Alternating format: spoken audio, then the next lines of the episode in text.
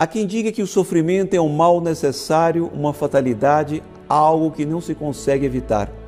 A humanidade foge do sofrimento, é incapaz de sofrer. Por quê? Porque perdeu a capacidade de amar. Somente ama de verdade aquele que sofre. O amor, nos ensina o Evangelho de hoje, não tem forma de coração. O amor verdadeiro tem forma de cruz.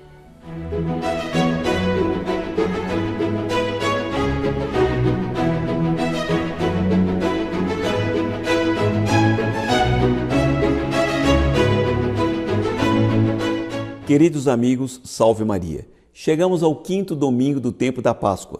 E a liturgia de hoje nos convida a contemplar um aspecto importantíssimo na vida do homem: o sofrimento. Sim, o sofrimento. O sofrimento do qual muitas pessoas fogem. O sofrimento que, no mundo moderno, tende a ser banido como o mal que se deve evitar a qualquer custo. Por quê? Porque o amor está sendo banido da face da terra. Somente ama aquele que é capaz de sofrer. A segunda leitura de hoje, que é do livro do Apocalipse de São João, parece contradizer o que estou afirmando.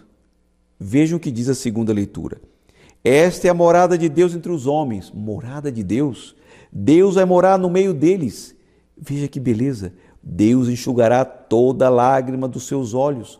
A morte não mais existirá e não haverá mais luto, nem choro, nem dor porque passou o que havia antes. Assim, onde Deus habita não há sofrimento, diriam alguns. Mas a primeira leitura de hoje, Atos dos Apóstolos, São Paulo e São Barnabé pregando na Antioquia dizem: é preciso que passemos por muitos sofrimentos para entrar no reino de Deus. O Apocalipse vai dizer, vai revelar aquilo que acontecerá depois que Deus secar as lágrimas mas nesta terra temos que passar por muitos sofrimentos. Salmo responsorial: Bendirei o vosso nome, e diz: O Senhor é muito bom para com todos. Sua ternura, a ternura do Senhor, abraça toda criatura. Quando é que Deus, o Senhor, abraçou toda criatura? Quando estava crucificado. E ali ele ensinou para a humanidade que o amor não tem forma de coração.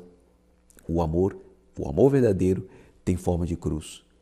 O evangelho de hoje, que é de São João, vai dizer: depois que Judas saiu do cenáculo, disse Jesus, saiu para traí-lo. Era o início da via crucis, da via de sofrimento do Senhor.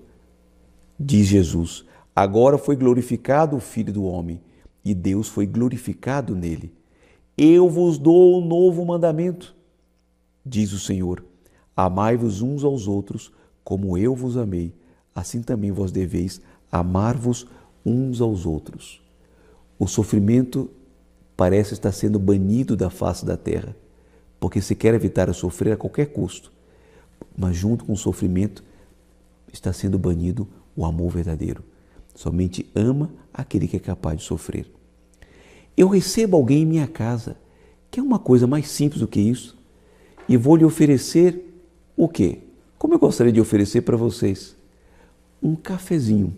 Sim, por detrás de um cafezinho, quanta cruz. Cruz daquele que plantou, daquele que colheu, daquele que torrou, daquele que moeu, daquele que vendeu, daquele que comprou, daquele ou daquela que prepararam o café para depois servir e dizer: Bem-vindo à minha casa. Por detrás de um cafezinho tem cruz. Não há possibilidade do menor gesto de amor sem a cruz, daquele que sorriu ao oferecer o café. Queridos amigos, não podemos fugir da cruz como quem foge de um inimigo mortal. Nossa Senhora, em Fátima, 13 de maio, prometeu que o coração dela triunfaria. O que significa dizer o triunfo do reino de Cristo. Mas para que esse triunfo aconteça, não nos esqueçamos do que diz São Paulo na primeira leitura. Temos que passar por muitos sofrimentos.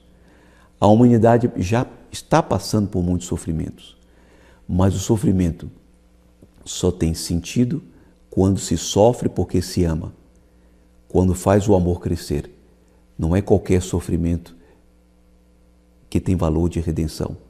Valor de redenção tem sofrimento, tem o sofrimento daquele que ama.